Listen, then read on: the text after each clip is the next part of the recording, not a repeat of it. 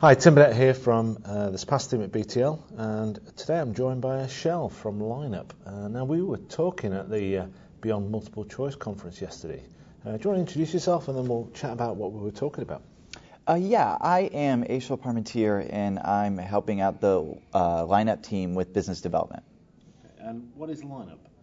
Lineup is a platform to organize people and organize groups. But more specifically, we're working with organizations to organize subject matter experts and item writing workshops. Okay, and that's why really why we stood up, wasn't it? Because Absolutely. It was, um, the real opportunity is the fact that this Surpass platform is about the authoring process, who is which is obviously done by SMEs or SMEs, um, and your platform is about finding those people, finding those resources, organising those teams, and setting it up. And you gave a lightning demo today, didn't you? Just give us a, a bit more of a kind of in depth as to what the, the lineup platform can do. Just tell us a bit more about that.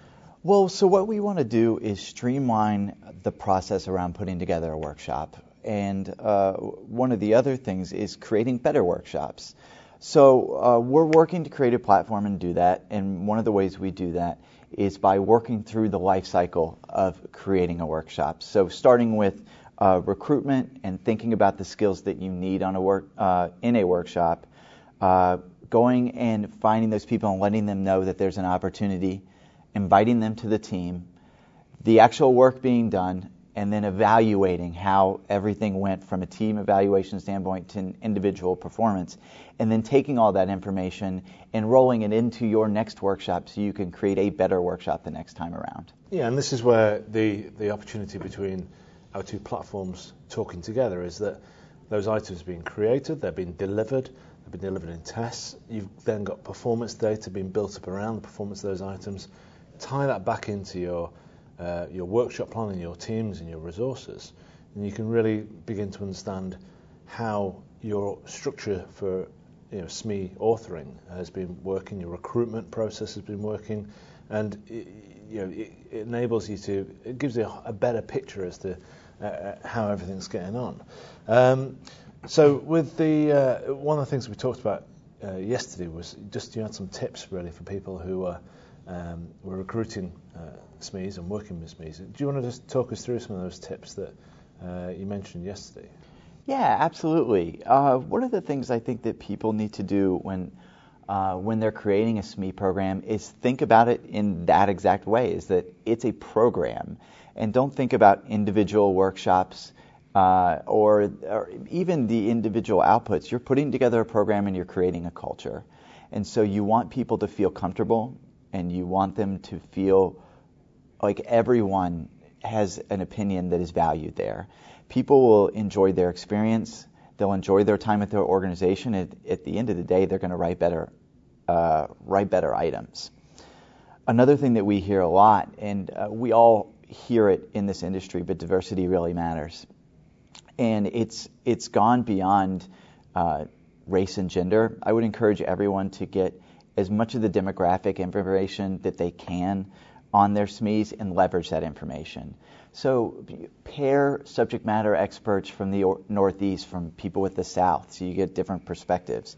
Uh, pair uh, people in huge firms with sole proprietors.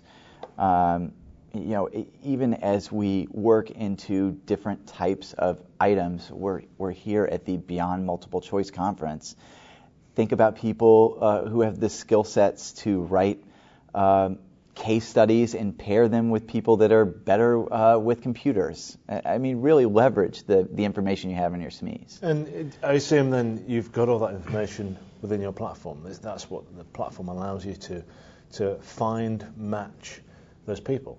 Absolutely. And then um, I completely agree. If you've just got a lot of people who've no experience in assessment writing or or only know multiple choice, then you're not going to get the best out of that mm-hmm. group. So, yeah, it makes sense to have such a well balanced uh, team. Is there any other kind of tips that you uh, you kind of had out there for, for, for the recruitment process? Well, uh, based on kind of what you just said, keep a pulse of your workshops. Pay attention and use evaluations so you know uh, what's going on in the workshops. And then even on top of that, have informal conversations. So at the end of a workshop, go to your program coordinator and say, hey, how did Bill do?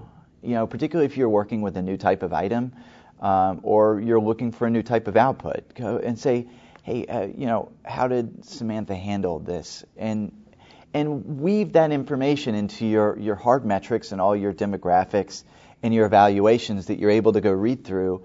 But that's kind of where the art comes uh, of, of putting together an item writing workshop, where you have these informal conversations and then you weave that with some of the hard metrics that you have, and hopefully pulling some of the information from Surpass and seeing how their their item writing is going, and, in creating a sec- successful workshop. Yeah, I, I think one of the big things is if you've got people or teams where their items don't actually end up on the you know, in the exam or uh, the ones that which are particularly failing then or, or, doing really well, you know how you, you know, this information is feeding and you, it's telling you how well your recruitment process and structure is going, isn't it? So.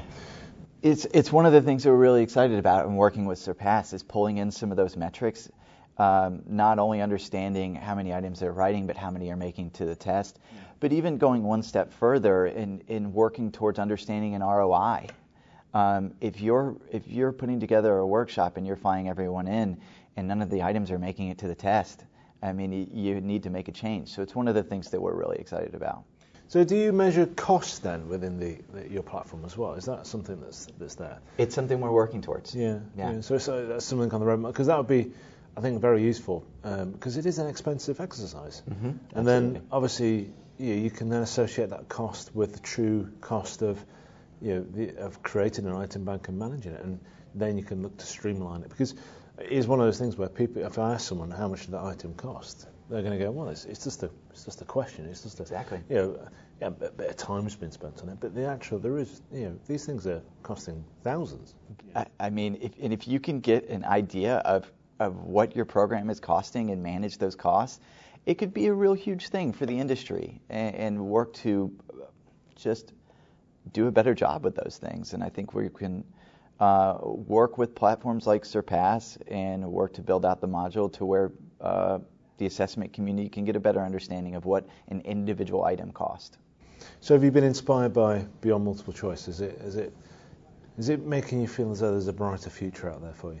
Oh, I always think there's a brighter future out there. I actually love all of these conferences because the enthusiasm for assess, uh, assessment is always there. Mm-hmm and I think that people always come to these uh, these conferences with uh, great sessions and uh, great insight, and I, I, genuinely always enjoy it. Excellent. And you're going to be at ICE in a few weeks' time. I am. We're, I am. We're sharing. We're next to each other on the booth, aren't we? Not only are we next to each other, but I, I hear that we're going to be sharing some craft beer. Absolutely. So yeah, I think so. If anyone is out there listening and you're going to the ICE Exchange conference, then I think it's Tuesday about 5 p.m. We're going to crack the beers open. Absolutely. So uh, come and see the uh, uh, the Surpass teams and the lineup teams, and uh, yeah, help yourself to a beer and you know, let's have a good chat and let's see if we can make some real difference to the way that we do these uh, assessment programs and and change things for the better. There is no better assessment conversation than over a beer. Perfect, excellent. So maybe we finish now and we'll, we'll go to the pub then. Maybe that's a good plan. Let's do it. Excellent. All right. Well, thank you for your time, listeners. Uh, I hope you've enjoyed that. If you want any more information from uh, myself and uh, BT on Surpass, then go to surpass.com. Uh, lineup, do you, what's your URL? Do you want to just tell everyone? Uh, I would encourage everyone to go out check out lineupteams.com uh, and you can email us at info at lineupteams.com. Excellent. Well, thank you for your time today. Let's go and get that beer. Thanks, Tim. Cheers.